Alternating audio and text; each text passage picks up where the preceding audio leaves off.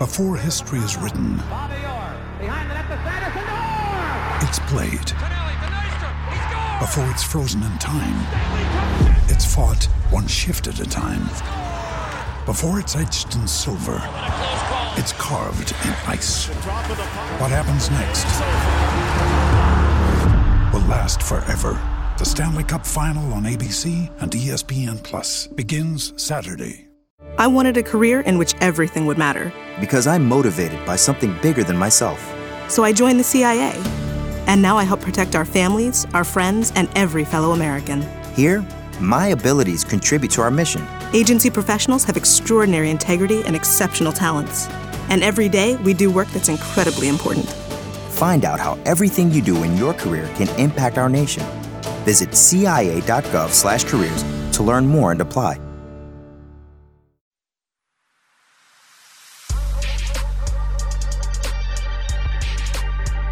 All right, we're back. It's another Carolina podcast. Recruiting extravaganza. The early signing period starts tomorrow. We are uh, le- obviously less than 24 hours away. I don't know when it officially starts. Is it like 7 a.m., 8 a.m., 4 a.m.? Yeah, seven. Midnight, 7 a.m. a.m.. Okay, cool. So we're 22 hours away from the early signing period.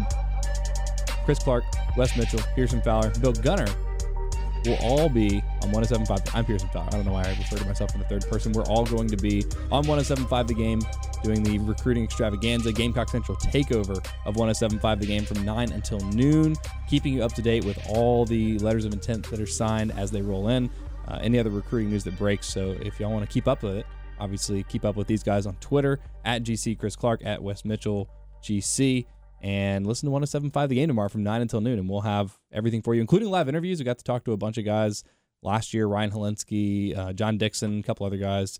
Um, so it's a lot of fun and we're here to give you the ultimate primer everything that you're going to need to know to be in the know for tomorrow. Because otherwise if you just tune in and you don't know what's going on you're going to feel lost and you're going to be embarrassed in front of all your friends because they're going to have listened and they're going to know what's up and you're not We do have one really good interview already completely locked in, Oh, probably for the first hour. I don't even know about this, so, So- this is great. I'll ask you after the podcast, and everyone else can wait. Should we tell everyone tomorrow. or make them wait? No, we'll make them wait. Yeah. Okay. But at least until good. the end of the podcast. Okay. Okay. All right. Cool. So first things first. Before we get into some of the specific guys, let's look at Carolina's class as a whole. Right now, and you know, recruiting rankings, you can argue with them in terms of like where exactly they are. If Carolina's 18, 19, 20, whatever, but South Carolina is somewhere in the high teens, low 20s. I think the consensus kind of number right now is 19 based on all the guys that have committed.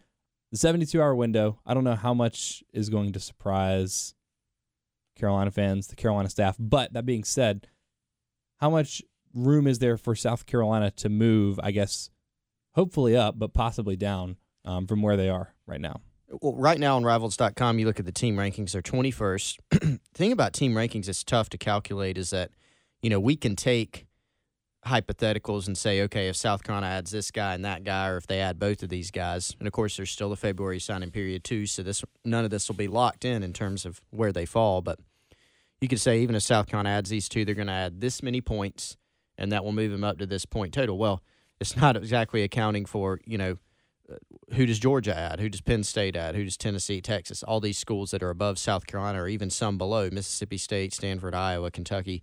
You know what guys do they add?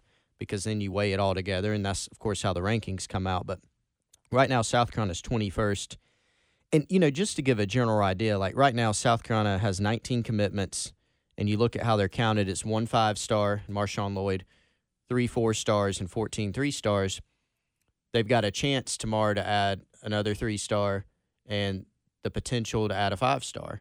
So that would give them two five stars. That's obviously going to give you a pretty big bump. But you look at, say, Georgia, they've got a lower number of commitments, which has affected their point total. They got 15, but they have three five stars, 10 four stars. They're up at number 14. So uh, South Carolina's not, you know, going to jump them. So when you look at how high can they go, can they get into that top 15? whether it's tomorrow or eventually by February, yes. But right now, you couldn't say they'll go much higher.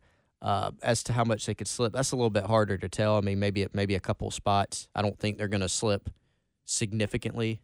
You know, when you're just looking at what's going to happen tomorrow, but they got a chance to move up a little bit. I think. So you're expecting that by the end of the early signing period, South Carolina will have 19 guys in this class, leaving them six spots for February and in between. Right now they've got 19. Right. So right now they got 19. Um, by the end of the early period, you know, your ideal scenario is to have 21 Mm-hmm. commitments, um, and then you've got to consider that you know you've got some guys that are counted, you know, from from the from the grad transfer market. So, um, or tran- just the straight transfer market, but Yeah, so three three guys from that were already on campus Yep. had to already have counted towards this class, basically. So your Tavien Feasters, your Nick Muse, your uh, Matt Oliveri, they all three had to count towards this class Okay, so Carolina can only sign 22 here. total. Total. Yes. Okay. So, all right. and and there is some flex. Uh, how are they going to do it? Right, because they've got more than three targets left. There's some flex. There's room for flexibility there. Some guys, you know, most of the class again is going to sign tomorrow on Wednesday. There are some guys that, for various reasons, are not going to sign, and so, um, you know, for, I mean, for instance, we haven't even added Zaquandre White to the commitment list because he's a February guy. Just sort of wait. Daquan Stewart's not going to sign until February. Alex Huntley, all indications are he is solid, but he's also going to wait. That makes total sense. I mean, he's uh, he's a summer enrollee. Hammond, you can't graduate early. You know, just just wait it out. Um, so there, there's a few of those situations, and then South Carolina has uh, also the potential to, um, you know, get a little bit creative with the numbers down the stretch, and it just depends on some of the guys that they're going to land or have a chance to land between now and the in February, the late signing period. There is a great truism when it comes to college football recruiting, and it is that the numbers will always work out. Always make them work. I, I- I think I think this is good that I'm hosting this because I know so little about recruiting. I'm going to ask all the questions that hopefully some of our listeners, although some of our listeners no doubt know more about recruiting than I do. So I might ask some dumb questions over the course of this thing, even though I've done this. I did this with y'all last year. Uh, I did this with y'all through the entire offseason. I don't know why I still haven't figured out uh, this recruiting game. Uh, but South Carolina, as you mentioned, one five star, three four stars right now committed, and several more five and four star targets. So, what is the realistic high end for South Carolina to finish this class with in terms of four and five star guys? Because I am I'm someone that of late, you know, I, I know that football is a developmental game, but I know that football is also all about recruiting. And uh, ever since I read, I don't remember where it was written, but somebody wrote something about the blue chip ratio and looking at all the national champions and the percentage of the roster that was four and five star guys.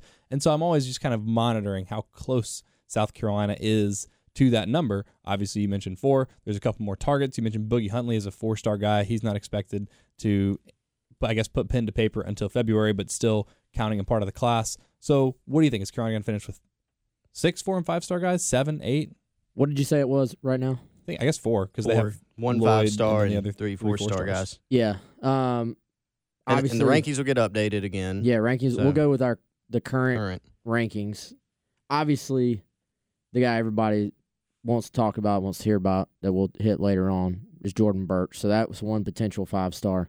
Um, Jaheim Bell is more of a high three star um, player that South Carolina has had as a top target. We feel, I think, good about where they are with him, but wouldn't necessarily hit your four or five star uh, sort of threshold there. Um, you know, there's some other guys, Zaquandre White, who is not listed yet on the commitment list. If everything checks out with him, I think they're continuing to monitor, um, you know, just his overall situations, his grades, academic stuff like that.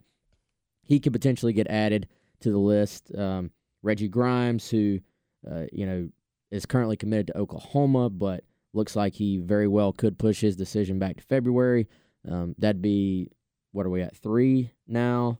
Um, you know, you look at, eh, you know, Henry Parrish is a guy that's still out there Yeah. at running back. But I, but if, if we're sort of handicapping this thing, there's no way that you're going to add officially add Zaquandre White and Yeah, you're not going to get four running backs. yeah, so so one of the two potentially. Um, and then you know they're they're still after Malik Heath. That's a guy that they've sort of quietly worked, and I I still think it'd be a little bit of a surprise if they got him. Chris, I don't know about you, I'm but he is a four star Yep. guy, junior college receiver, um, who we sort of continue to track. Committed to Mississippi State, looking at Florida, looking at South Carolina. Um, so yeah, I, I would say realistically, what do you think, Chris? Th- three, as in potentially Jordan Adding. Burch. Yeah, Yeah. Potentially Jordan Burch. Potentially one of the four star running backs. Yep. And then um, Reggie potentially Grimes. Reggie Grimes. Yeah, I think that would get and and so that would push that number to seven. Yeah, and I obviously I think we both feel good about where they stand with Jaheim Bell. He'd be a high three star.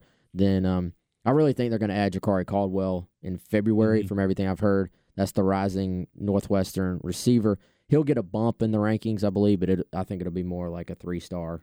Hey, I think Yeah. right now he's listed as a two star, so I guess that, Yeah. that bump would be three. But a- a- as we sit here and talk about this, do y'all believe in the blue chip ratio? Yeah, yeah. I do. What were you about to say? Well, I was going to say just, and I know we said we're going off the current rankings, but just something to keep in mind is I think Eric Shaw probably has a chance to move up to four star status. Yeah, Really big senior year. He was impressive at the Alabama Mississippi All Star game. He's already been on the cusp as a five seven three star, so right on the line. So, um, you know, could be some adjustments there, but no, I mean, you look. I, I was just looking through. I mean, there are, um, I think sixteen schools right now that have a five star committed in the country that have one five star at least. Um, now, a lot of those are name brand programs. Some are not as much. South Carolina is one of them. Kentucky's one of them. Um, but you know, you get a lot of you got Clemson, LSU, Alabama, Ohio State, Georgia, A and M, Florida, Auburn. You know, schools like that. Washington, Oregon, Notre Dame, Texas, Stanford. Those are the schools. Now, other one, other schools obviously have a chance between now and February to add one or even multiple five stars, and some of these others that already have one committed might add more. You know, and so But there aren't Um, even that many, right? Because this, I No, I just there's- realized that in the spring when we were doing, I guess, some other kind of recruiting podcast, maybe for National Signing Day, but there ended up being how many in this class at this point? 25? Yeah, I mean, there's typically 25 to 30. Now uh, there's somewhere in the 30 range this year. Mm-hmm. You know, is is what you've got, and so, uh, but yeah, I mean, to answer your question, look, if you if you sign a top five, top 10 class, and, and sometimes your number, I mean, Clemson has not always signed the number one class in the country. They might this year, but it would be the the first, really. I know since I can remember. Wes, do you remember one? I don't think they've ever signed the first, number one class. They may so. actually do it this year because this year they've got the star power and the numbers. Sometimes they've signed a 14, 15, you know, 18 man class. Uh, given that you can, in the team rankings, you can count the top 20 guys. That's going to, you know, dock your points sometimes. Um, but it, look, if you sign a top five, top 10 class year after year after year, your chances of being good go way up. Now, it's not just because like guys aren't running around on the field going, "Oh man, I'm a five star. That means I'm." Good. No, it's just like it's just a byproduct. A lot of times, your guys that are five star players, high four star players, everybody wants them, and that's because they're really good players. And so, um, you can if you do that, you've got a better chance. Now, remember Florida State back in the day before when they fell off, they were still bringing in really talented classes on paper, but the problem was some of the guys were overrated. Um, they they had they recruited some guys with a high bust rate, the personalities, you know, the types of guys they were recruiting. So you got to have that balance. But if if you told me every year you can sign the number six class four years straight, or or you could throw that out the window and take your chances with number 25, 30, I mean, obviously you pick the the top ten class. Yeah, I think, and this may sound weird coming from someone who covers recruiting and has been in this for a long, long time, but I, I don't necessarily b- believe in recruiting rankings for an individual prospect. Mm-hmm. Like I, I think, Y'all complain about them a lot. yeah. Well, I, I just I think there there's so much, there's so many variables that contribute to whether a guy is successful or not. Um, you know that you really can't account for at all times. You can try to, but you can't. And you're talking about evaluating so many guys that you're not you don't get like the you're not seeing that player every day. You're not seeing them every week because it's impossible to see every player every week. So then the the people that maybe do see a player every single week that are maybe in that town or on that coaching staff, um, they maybe have a better feel for if this guy's gonna be you know good or not at the next level. But then you have they're probably biased because they they all think their guy is really good. So it there's no science to it necessarily. it's an art. Yes, but I I think so individual. I think it's it's very easy to be like, oh well, that's a five star and he was a bust, and it's very easy to be like, oh that guy's a two star and he was a first round pick. anybody can sort of pick and choose. I think the totality, like that, that's why I sort of do like the blue chip ranking because it's it's more about what have you done overall. How many? If you get enough, if you stack enough of these guys, then you got a pretty good chance to be pretty good. Now, like Chris said, if you if you sign a bunch of guys who just aren't good kids or don't work hard and stuff like that, then you probably have a culture issue within your program. You have you have to sort of balance out all these other factors. But And that's how you end up with Florida State. yeah, but but make no mistake, you have the I, I think the the upside potential of your program is like infinitely higher if you have a bunch of guys who athletically are capable of doing what you need to do to compete week in we- week out as opposed to having guys that athletically just are not able to do the things needed. All right, Chris, you have the recruiting rankings pulled up. It looks like I saw you scrolling through something. Yes, sir. Who I sure has do. the number eight class in the country right now? All right, number eight currently. I will bring that up for you. This is the most Just epic pick one. build up ever. Auburn is the number eight class Yes. in the country right now. Okay. What is their composition of four and five star guys compared to two and three star guys? One five star, the 20 total commitments, which is the max cap, but your 20 highest ranked guy, but they've got 20 anyway. So five, uh, one five star, eight four stars, 11 three stars. So your average star ranking is 3.5. So Carolina is approximately four or five four star prospects per class away from being in that top 10 kind of range. Yeah. Because I guess Auburn's, I guess Auburn would be right at that blue chip because nine out of the 20 guys they're counting are four and five star guys, which is, I mean, I guess a little bit below because you're talking about a class of 25 or maybe it's 23 or 24. I don't know the exact number for Auburn this year. Um, but they're even still like just a little bit below that, but would still get you into that top 10 where you're talking about being competitive. Hypothetical, and you know, like Oregon's number 11, they're behind Auburn, but they've got one five star and nine four stars. They got more, Hmm. you know, so But they also have the, well, and they have the number one recruit in the country, right? And that offensive lineman that committed no, Doing uh, something? the number one guy is Bresee now on Rivals, right? Yeah, Brian. Well, was a guy that had the whole TV special. It was like a halftime of some basketball game, maybe. You got know. me on thought it was that. an O lineman. Did, didn't Oregon get an O lineman that was very, very highly? Was that last year? Maybe. I don't know. It Yeah, it's doesn't matter. this year. They've got the their top guy this year. I think is no, as uh, Sewell, the linebacker from uh, I think Utah, is their top guy this year. They do have a five star, uh, uh, but um, yeah. Another thing you got to consider is like you go, well, how how is Oregon behind? You know, they have.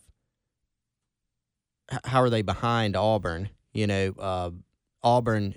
You know, your four stars. You've obviously got a big. You know, you can go from about number thirty five to two fifty and then below even there's what i don't know 10 or 20 guys who are four stars um, who are not in the rivals 250 so you got you know the top out of the top say call, call it 275 you know the top 275 guys about 30 25 to 35 of them every year are going to be five stars the rest of them are four so not all those guys are really created equal you know your upper upper echelon four star even in the team rankings are going to be worth a lot more than a four star that's not in, you know what I'm saying, in that top 250. Yeah, yeah. That's how they stagger the rankings. So can we do a little sidebar because I don't understand this, and again, this is where hopefully those of you listening aren't bored because you already know this.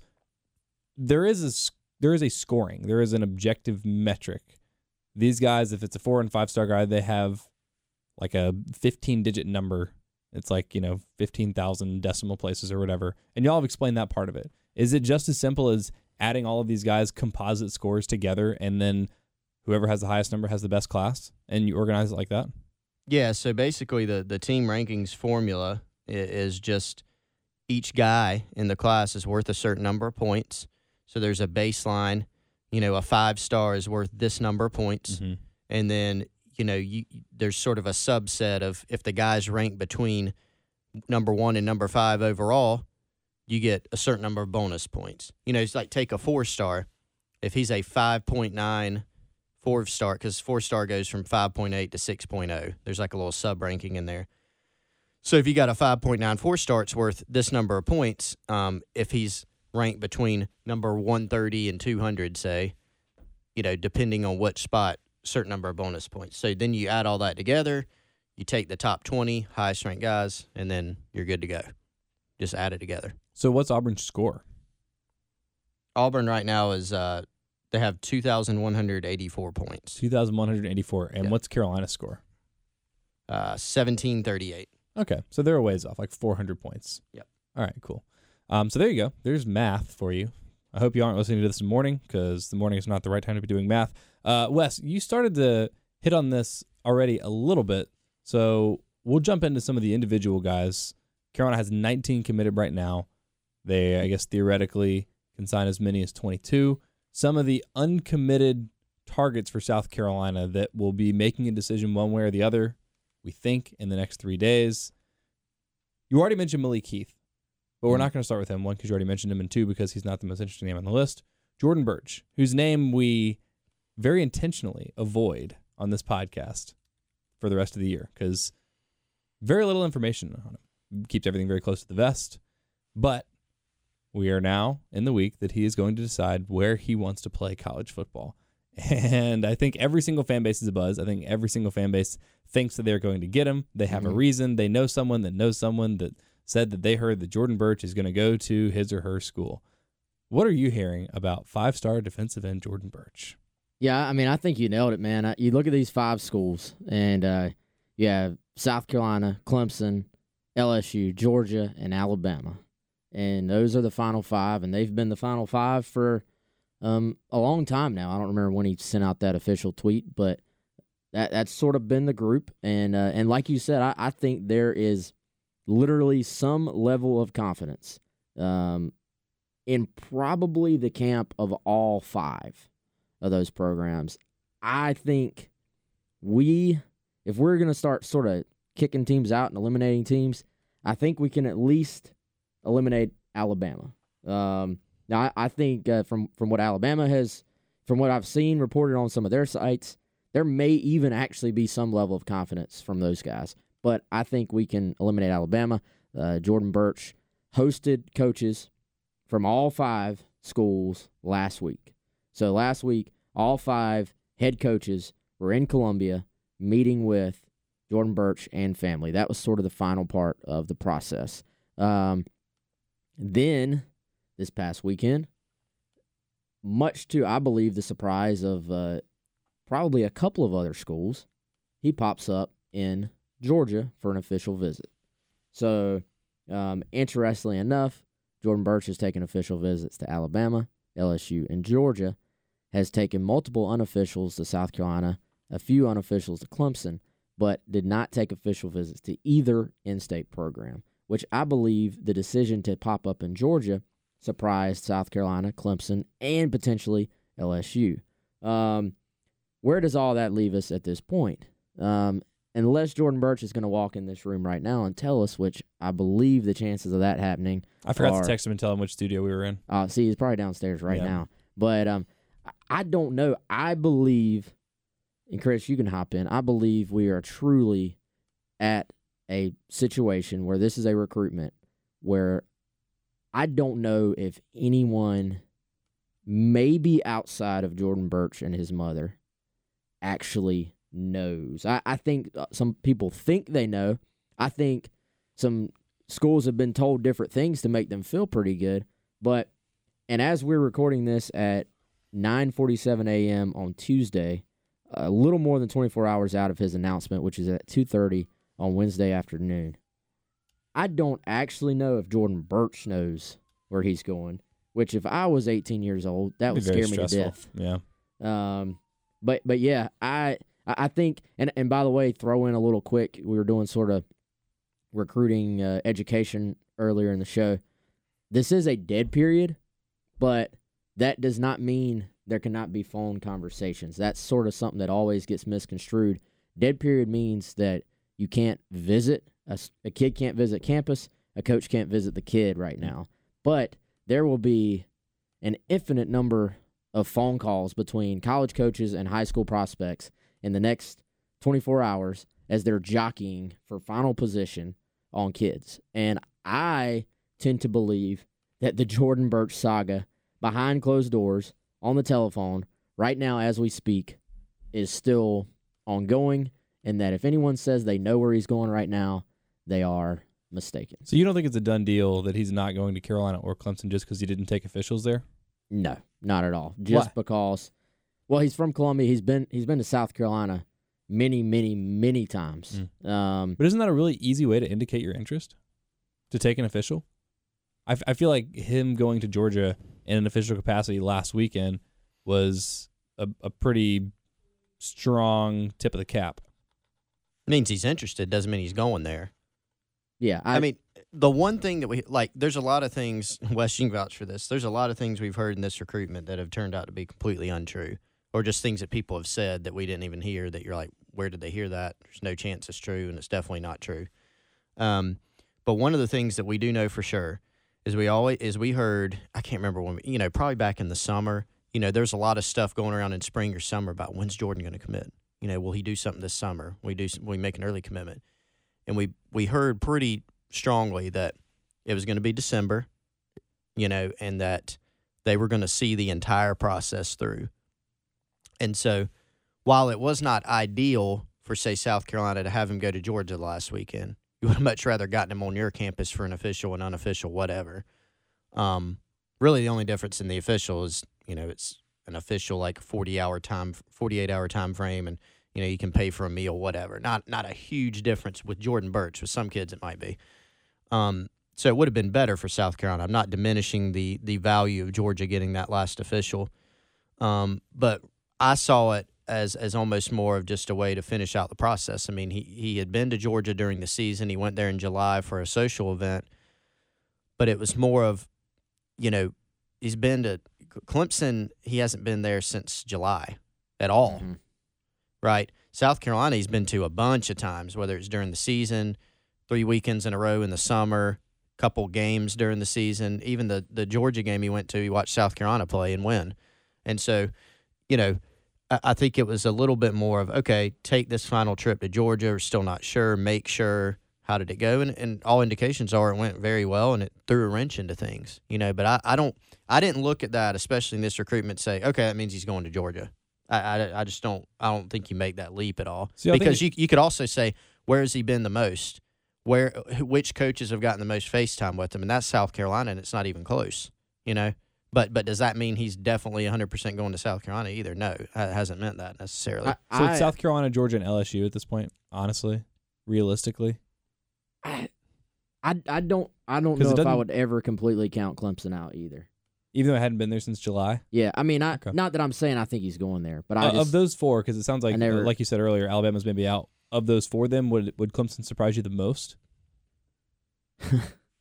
pro- probably yeah, probably. Uh, It's also really, really tough for me to see them going all the way to LSU because of the distance factor. But I do know that they really love LSU. Ed Orgeron, the the visit was like a really good one. I- they really loved the idea of LSU. I think if LSU was like in Athens, then Mm. I Might be going there. I honestly Yeah. think he might have committed to LSU like Yeah. earlier this season. Like I, I feel like he's always not always, but you heard a lot of buzz about LSU. Yeah.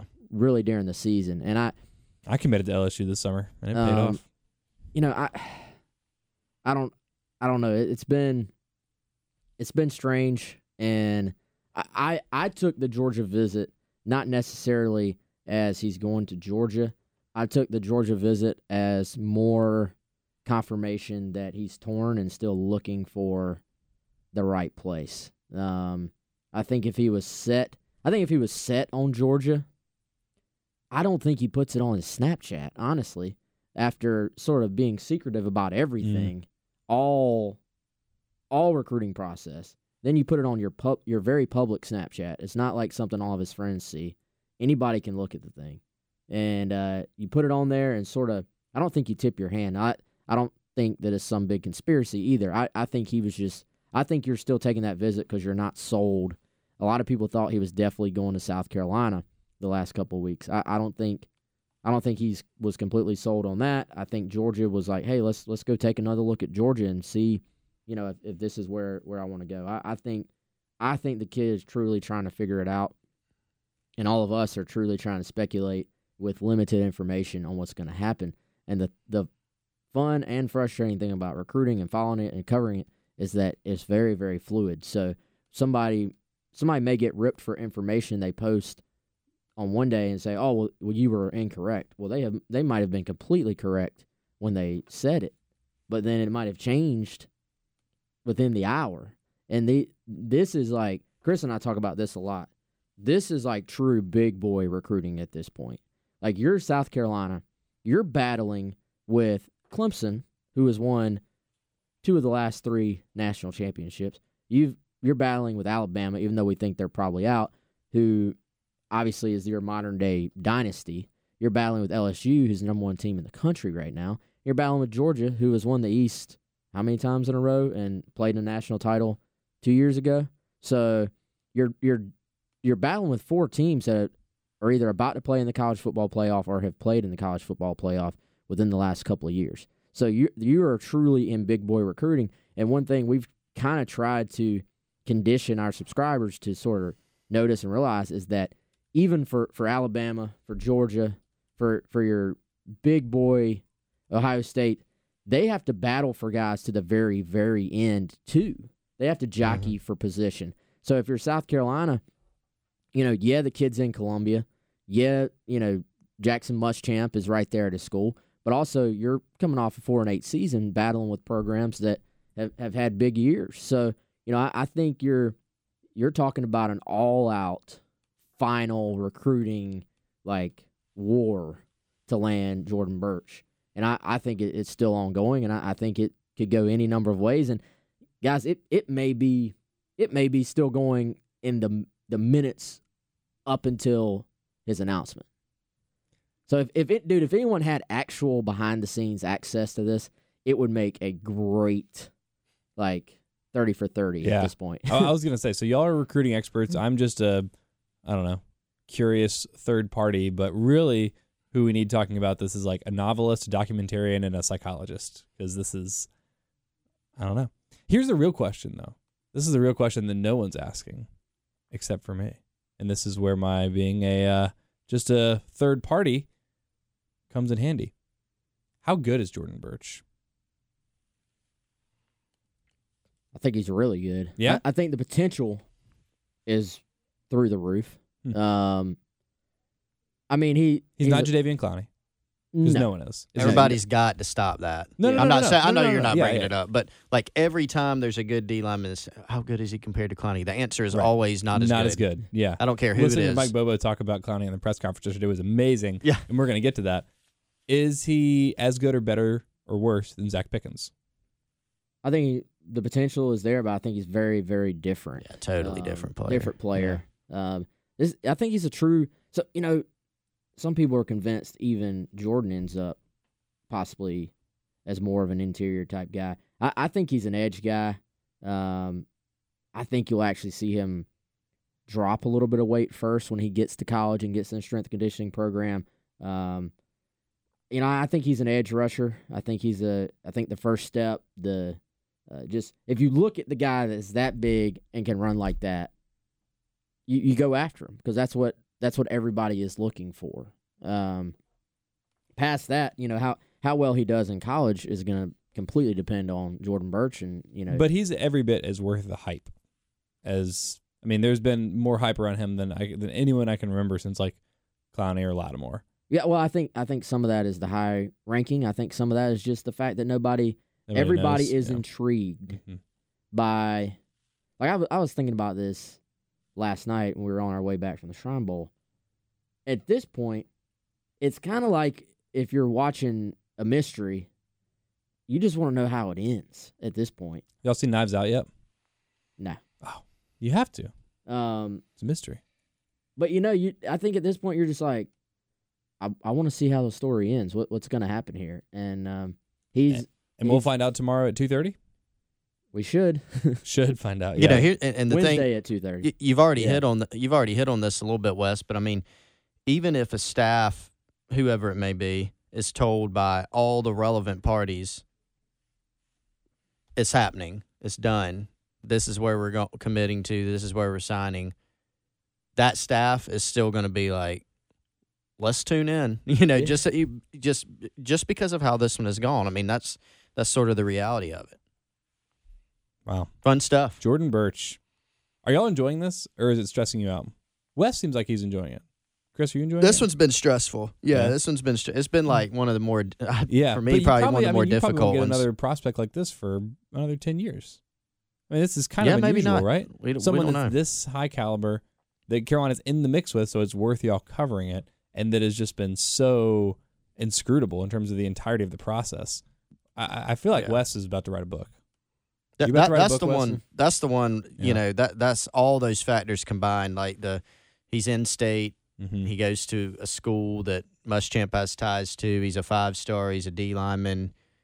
You know, You are battling all all, the these big programs. Yeah, all the big boys, and then on top of that, it's super quiet Mm-hmm. and, and it's hard to get. Yeah, so it's just yeah. such an odd mix. But so you're more stressed by it than excited by it. Although you're the writer, you're going to be the one that writes a book about it the other day. Wes is the one that's that's going to read the book. He's going to buy your first copy because you seem just thrilled by this. we'll is that fair? co-write it. Are you more excited than stressed out by this? I mean, at this point, yeah, I'm just like, Okay, let's good. see, let's see what happens. I'm, I'm excited. I'm excited to be there.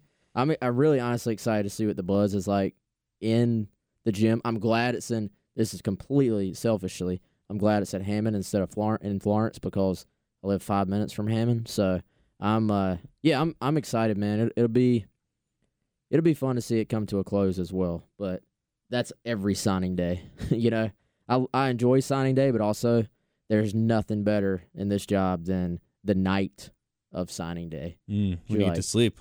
Ooh, it's over. Yeah. But hey, there's more storylines for signing day as well. Right. Yeah. So we're going to run through a Jordan list of these other guys of uncommitted targets that hopefully South Carolina will ink. I don't think these will all take 30 minutes to talk about. Next up on the list that I have here is uh, Jaheim Bell. Yeah, Jaheim um, deciding between Oklahoma, Florida State. I think the short answer is that the Gamecocks have been in really good shape for a long time. I think the short answer is that we still feel good about that. We in agreement there, Chris? we are in agreement. Okay. Um, we I guess we'll go ahead and say we will have coverage um, of the announcement. So, yeah, I- I think that'll be a good thing for the Gamecocks. And, and you know, he's a good player, very athletic. Um, Yeah. So what kind of player is Jaheim Bell? he's sort of your modern day kind of hybrid tight end. He's a guy that's not your traditional, you know, 260 pound tight end. He's, not Chandler Farrell. no, he is not. Um, he, uh, you know, you can move him around. He's going to catch the football, good ball skills, um, athletic, and and really, I, I think the interesting thing there is you got some versatility with uh, Jaheim and then Eric Shaw, both of which could play a number of positions. Eric, like Chris said, has been outstanding at the uh, the All Star game out there in Alabama Mississippi game, and he could potentially play some outside linebacker, maybe some buck. Shaw could. So I think bringing in Bell, who's also a versatile guy, you can sort of, I guess, pick where those guys fit in the best. So I mean, is he going to be Jared Cook slash Busta Anderson? Is he like a little bit closer to what Kyle Markway did, just in terms of being a balanced guy, or is he going to be more of a true pass catcher? Do you think? I would say, uh, I think he's more of a pass catcher type guy. I don't know if Chris wants to. fight Yeah, me I mean, that it's one, hard but- to, you know, he he's he's different body type than those first two you mentioned. You know, he's a little bit. He's um, more of a six three. Yeah, he's six three two I like a. KC guy. Crosby kind of tight end. Yeah, but he, he's a little bit, you know, even a different body type d- type of body type than KC. A little bit more of that H back like type. I mean, he can play in line, but he's a guy that you put out as sort of an H back, or you put him in the slot. You know, I mean, he really he could probably go and just straight up play receiver in some situations. Which, when you're putting him in the slot as a tight end, he, he sort of is that. But he can go out there on the edge and block for you. Like athletically, he's good enough to where if if somebody said, "Hey, go play linebacker" or something, like he could do it. You know, I mean, I think he's that good of an athlete, and he was having a really good season last uh, this past year, his senior year, before he unfortunately got hurt. But um, yeah, I mean, just really good route runner, good ball skills, guy who's who's got some uh, dangerous ability in the open field, and he's a mismatch problem. I mean, like you think of um, you know, not same type body type as this guy either, but you think about how Florida uses Kyle Pitts you know, and he's a guy that they can put in the slot and he- can create a lot of one on one matchup problems for you. And I think if you use Jaheim Bell in that sort of way, that he could do some similar things in the passing game. Next guy on the list, and you already touched on him a little bit, Wes. Malik Heath, wide receiver, balance, speed, possession. Oh, I don't I don't know. Um I I think uh with Malik probably I think we agreed Chris a little bit of a long shot. Um we're going to keep I guess checking on him, but um Mississippi State's been the spot for a long time. Um he signed with them out of high school, right? Yep. Okay, yeah. So he signed with them. You know, they placed him at JUCO. That's sort of been the the place he was headed. But Florida has has gotten heavily involved. South Carolina has sort of quietly remained involved, and um, you know, we'll see. I, I, plan on trying to touch base with him and seeing uh, sort of what his plan is for Wednesday. But I, would say a little bit of a long shot, but at least got a guy to keep an eye on um, on Wednesday. All right, I have one more guy in the uncommitted targets category that is expected to sign during the early signing period. Let me know if I need to add someone to this list. But the last one I have is Reggie Grimes. Yes, uh, Reggie currently committed to Oklahoma. Um, looks like he's going to wait until February. Um, we'll be continuing to track that as well. Um, I believe Oklahoma will probably make one last push to try to get him to go ahead and sign. So again, some of these situations are fluid, but at least on what's being said right now, um, it's that he's going to wait till February, which I think uh, I think helps South Carolina obviously because if it was Wednesday, it would be Oklahoma. I also think uh, Chris, uh, I think this guy also could be a guy that once once everything settles and everybody looks at their classes, um, they may say, "Oh, this is a six five, two hundred and what forty pound defensive end." Other schools may circle back because once the original signing day hits, the value of who's left over can sometimes rise considerably if a school did not hit their needs the first time around. So I think on paper, yes, this could really help South Carolina that he waits, but also I wouldn't be surprised if some other schools didn't sort of jockey into this conversation as well. Yeah, I mean FSU had him in for a visit already, but I could see, you know, like Ole Miss is one that's had involvement. Mm-hmm. You know, with Kiffin in town now and him revamping his coaching staff, do they try to get another look? I, I don't get the feel that Alabama really takes another look. It just seems like, you know, really they're they're recruiting Philip Webb, who who I think last we heard was more likely for LSU, but really their their edge rush board is sort of full right now.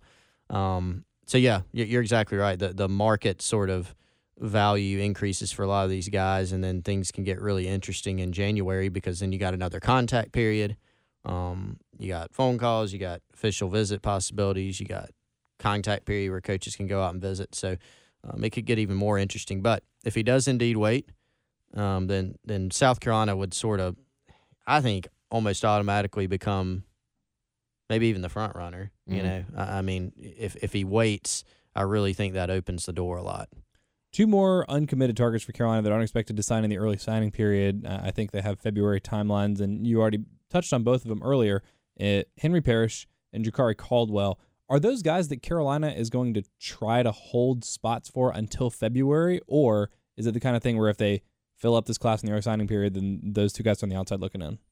No, I think um, you know, especially you know, I think actually both those guys they they would love to have them in the class. Um, I already have a prediction in for South Carolina with Jakari Caldwell.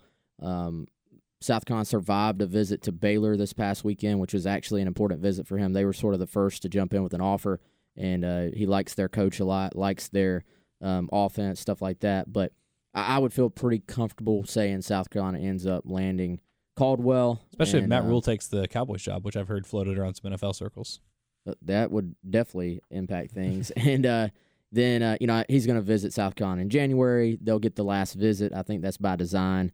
Um, that's you know this is your classic in-state guy that was wanting an offer from South Carolina, got it, and um, you know, I think that one's pretty straightforward. Chris, you want to hit on Henry Parrish? Do you do you think Henry Parrish is a guy that South Carolina fans should still be paying attention to, yep. or do you think it's more of a super long shot? I mean, it, it was the the way that it sort of happened is, you know, he took an official visit to Columbia in the summer and things looked great for Carolina, but the problem was, you know, he wanted to wait to actually announce it. Okay, and so then you always get, okay, well, you know why, and you got to work through that. But as time went on, with him being a Miami guy, he he kept picking up more offers. The in-state schools kept digging around a little bit, and their momentum was sort of lost a little bit. It's tougher to get a guy like that back to your campus consistently because he already took his official.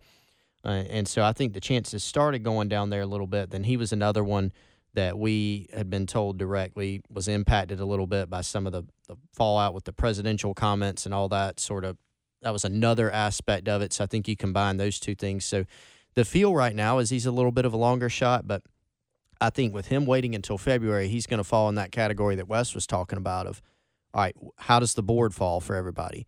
Because Florida, they've got a couple guys on the board at running back. They've got a few guys rather. Parrish is one of them, but there may be some guys that are a little bit higher right now. So will they land one of those? If so, then maybe he's not on their board. Then you got Mike Norvell at FSU. He's been recruiting Parrish too. Miami's, you know, a little in the mix. Ole Miss just jumped in with Lane Kiffin. You know, South Carolina's still out there. They're still recruiting him actively.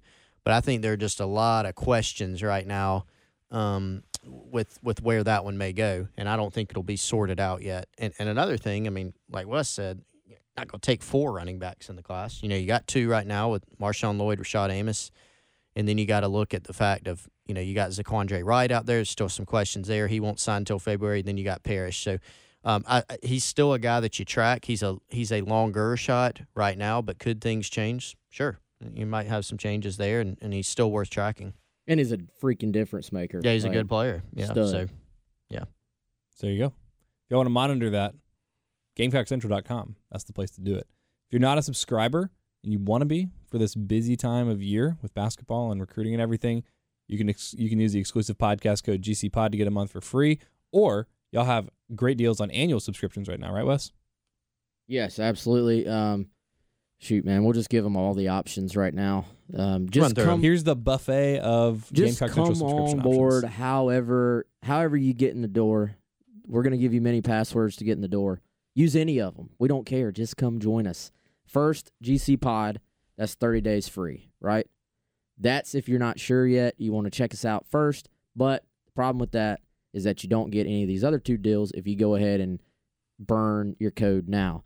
I would suggest using one of these other two codes because then you get in the door for longer and you get a great discount. First being just type in Gamecocks. Uh, that's the team you pull for. It's easy to remember. You get 50% off your annual subscription, so you're paying $49.95 as opposed to $99.95. And then I think if you um, otherwise want to get some free gear for Christmas, maybe for Christmas present, maybe for yourself, you can just use the code Nike.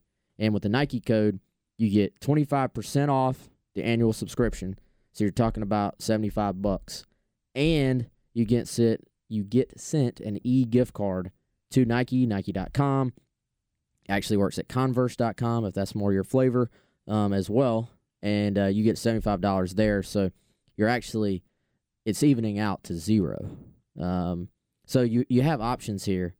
GC Pod is 30 days. Gamecocks is 50% off. Nike is 25% off, but with a $75 gift card to Nike. And Chris liked the Converse part of that. He He just did. perked He- up. He That was a little intriguing. dog. Yeah. I feel like you should I know learned this. something new today. I might sign. I mean, I get a free subscription. I'm an employee. I might sign up for the thing Uh, it is a great deal. So just to support Wes. That's the best place free- to keep up with everything going on during early signing period, during National Signing Day. Spring is like just around the corner. Uh, at Mike Bobo's press conference yesterday, He said it starts like February, 26th. Yeah.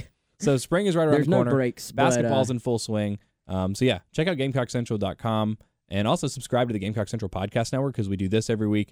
Colin Taylor and I have started doing the as yet untitled South Carolina basketball project, which I'm gotta get a I'm name leaning I'm leaning cockblock um because someone suggested that on on TIF and I thought that was phenomenal. Uh, title still pending, and we are taking suggestions, but That's pretty good. uh, we're going to be actually. recording one of those later this afternoon as well. And the podcast is free, so rate, review, subscribe to that to make sure you get it. And before we get out of here, Our special on Wednesday is free as well. our special. Our special show. Oh yeah, that's, yeah. 107.5. That's, I was say, that's what I was going to plug. Before we get into uh, a, a few four eyeball evaluations here tomorrow, as I mentioned at the top of the show, 107.5 The Game is the place, as well as Gamecock Central. It's a great collab. We like collabing clearly. Nine to noon tomorrow on 107.5 The Game. Gamecock Central takeover, early signing day extravaganza. Wes, Chris, me, Pearson, Bill Gunner. I don't know why Bill's there. He's kind of crashing our party. We got a good thing going. He's he's totally gonna he's totally gonna mess with our vibe, but I guess we'll we'll do our best to make it work. But yeah, be sure to tune in to 107.5 tomorrow, nine to noon, and just like all day because it's gonna be a lot of stuff. But y'all are gonna be on nine to noon. Should I tell tomorrow. them about our first guest? Yeah, tell them about the first Ooh. guest. We'll Yes. reward the people that stuck it out through all through, this. through all this. Yes. Uh, I I would say he's the face of the class. Um, you always got to have a quarterback. We had Ryan Mm. Hilinski last year. Yep. We have our boy Luke Doty already locked in, sealed, delivered. He's calling in. It's done. It's a done deal. What time? AKA Dotes McGoats. We'll see what time. I think it's going to be first hour. Okay. Um, I just need to know because I'm gonna have to call him because I'm gonna be running the board. Oh yeah, I, I think uh, I think not maybe nine fifteen or so. Okay, But we're we're still working out those details. Mr. Football, Luke Doty, Mr. Football, Luke Lucas Doty. H Doty. Yes. Um, I give everyone random middle initials like Joseph A. Burrow. there you go. Um, but yeah, it, it'll be fun. We'll, we'll we'll probably have some other guys on as well, but that I feel very comfortable about that one actually happening. So we're gonna Yeah. promote that one. Looking forward to that. Awesome. Um, all right, before we get out of here, y'all both got your two sets of eyeballs, and neither of you wear glasses. So, four eyeball evaluation on the Shrine Bowl. What'd you see? Who'd you like? Yeah, we got to check out practice yesterday, and um, you know it was actually it's riveting stuff. well as as the Shrine Bowl practices go, based on past couple years' experience, it was actually a better practice than typical Monday practice at Shrine Bowl. Uh, there have been some real yawners the past couple years, uh, but we did get to see some guys. I mean, Jakari Caldwell was one that we both watch pretty closely from Northwestern, given that South Carolina fairly recently offered and want to add him to this class. He's a guy that's got some link to him and um, you know has good hands. Really did a nice job in the seven on seven period. Um, had some good battles with Andrew Phillips out of Mauldin, who's going to Kentucky. Um, made some things happen. So um, you know he's a guy that you know not a burner, has a little bit more of like long type of speed, um, but he's an intriguing guy, and I think he's gotten a lot better. Um, you know, maybe from sophomore to junior and junior to senior year, um, and, and an intriguing option for the Gamecocks there. So I thought he looked good. Uh, Tonka Hemingway, I thought had a good day. Gamecock commitment out of Conway. He's you know a three sport athlete that I think when he focuses on football only and is really dedicated in, in the weight room to football training only and is able to settle on a specific weight that they want to get him at. He's capable of playing inside or outside. Um, Trey Jones moved around really well on the offensive line. Tyshawn Wanamaker, huge. Lower body, absolutely huge. Um, you know, those are those are really the the main guys I think that we watch. Who who else did we see up there? Well, I tell you, non Gamecock related. Uh, Yeah. Mason Garcia, Yeah, he quarterback, was um, impressive. from Carolina Forest. Uh, dude can sling Brother it. of Steven. um, That's You not know, true. I, I think uh, that's not true. I think um, you know a guy that probably if if you know in another world maybe would have had some some other offers and uh, just big has a big time arm is a, a kid that can get it done and is currently committed to ECU, but I, I think some other schools are still sniffing around there, and he's a very high upside guy. Um, let's see. I mean that that's about it. I think you hit all the the committed guys that we were watching there on the South Carolina side. Um, So I wanted to get y'all's assessments of some of those Carolina guys at the Shrine Bowl because it was the last opportunity for you to change your mind about my next question, not including the guys that Carolina is still targeting but have not yet committed, not including Jordan Burch, Jaheim Bell, Malik Heath, Reggie Grimes, Henry Parrish, Jakari Caldwell. And let's just take out Marshawn Lloyd because he's the five star guy. Which prospect that's committed to Carolina right now, or that you feel very good about the fact that he will commit to South Carolina in the next three days, is going to end up being the gem of the class? And again, I'm taking out Marshawn Lloyd because he's the only five star. That's the obvious answer. Who's going to be the best guy from the 2020 class for South Carolina? you took out Lloyd. Yeah. And Wait, you said or the 2019 class. This is 2019. 2020. 2020. And you said already committed? Yeah, I mean, just the guy, just the guys that are actually going to be here. We're not talking about long shots. Burch, Bell, Heath, Grimes, Parrish, guys that are still up in the air. Caldwell. I I'll take Luke Doty. So he's the real deal. I think so. Okay. Um, I'm admittedly somewhat biased, but but yeah, Because y'all are related. I'd no, but I I would bet uh, everybody's not related. Um, In South Carolina, they are. I just would- got to look. I just I I would bet on Luke and feel good about it. Okay. I already, I already know hope who you- I I already know a- who Chris is going. I Hope you have a more exciting answer than our friend Wes here. No, I had two guys come come to mind. He's gonna say sort of Eric. Shaw.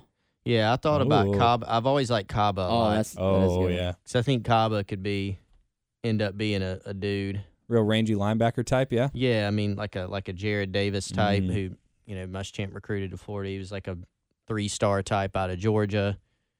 Ended up being a first round pick not putting that on Kaba, just saying, you know, uh, really athletic dude. Yeah, I might have to pick Shaw, man, because when you look at this guy, like he's six five or so, and you know 210, 215, he can get a lot bigger if they want him to.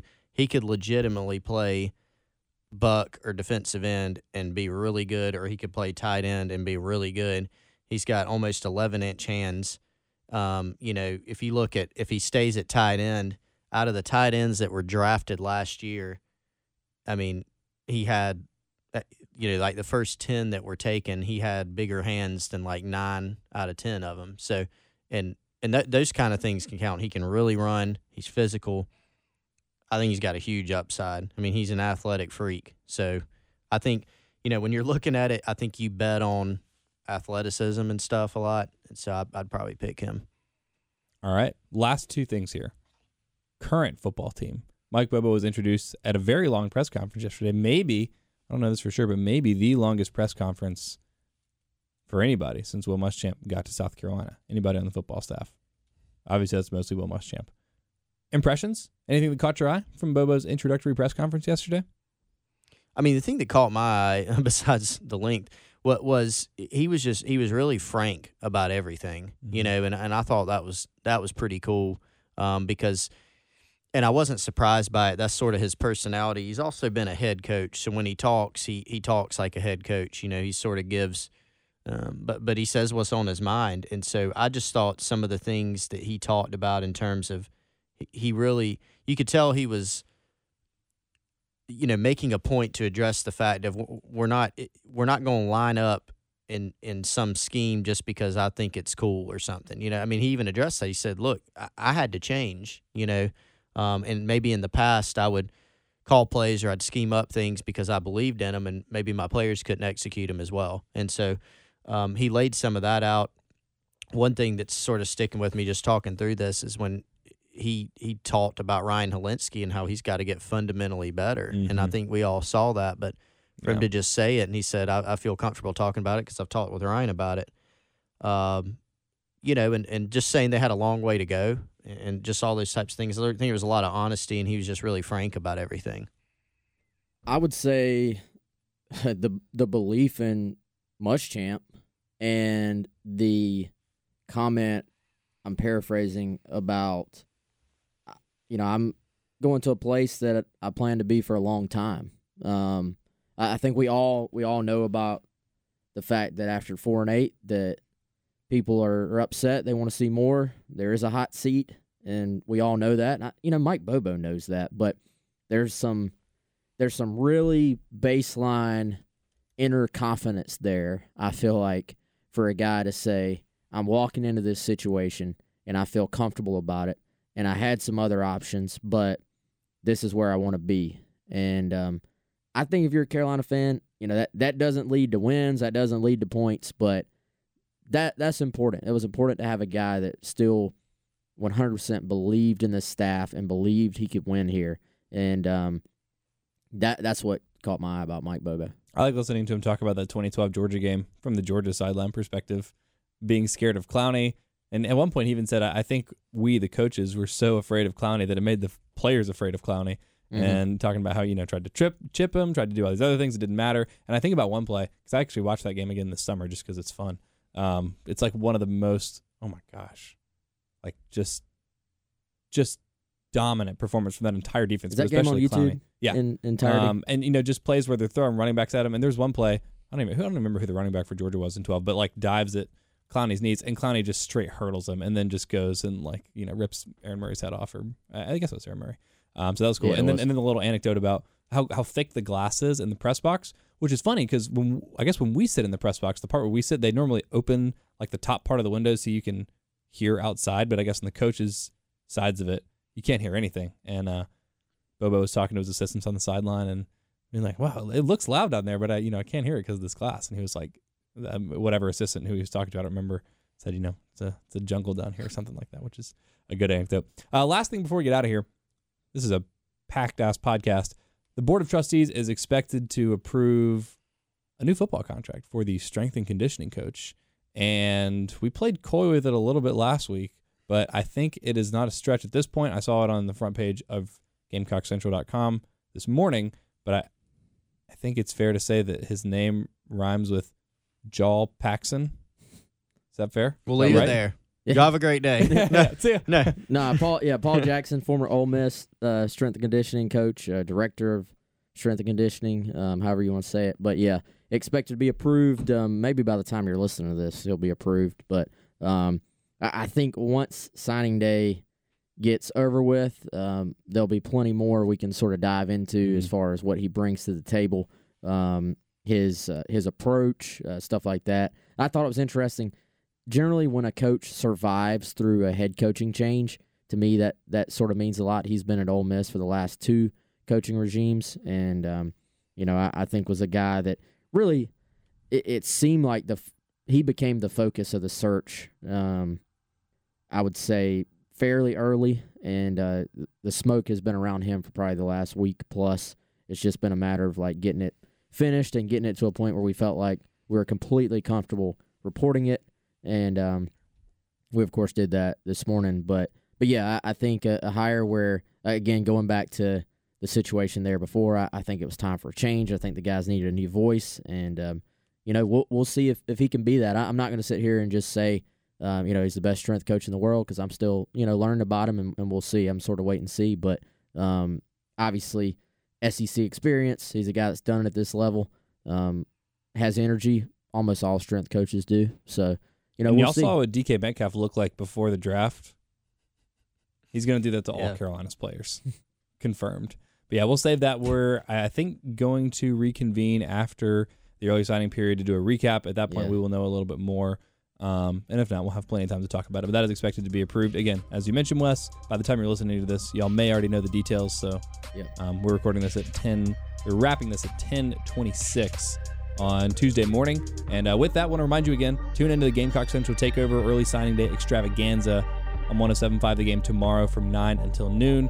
Read GamecockCentral.com, rate, review, subscribe to this podcast. That's a great way to support it. We really appreciate you listening, and we will talk to you soon.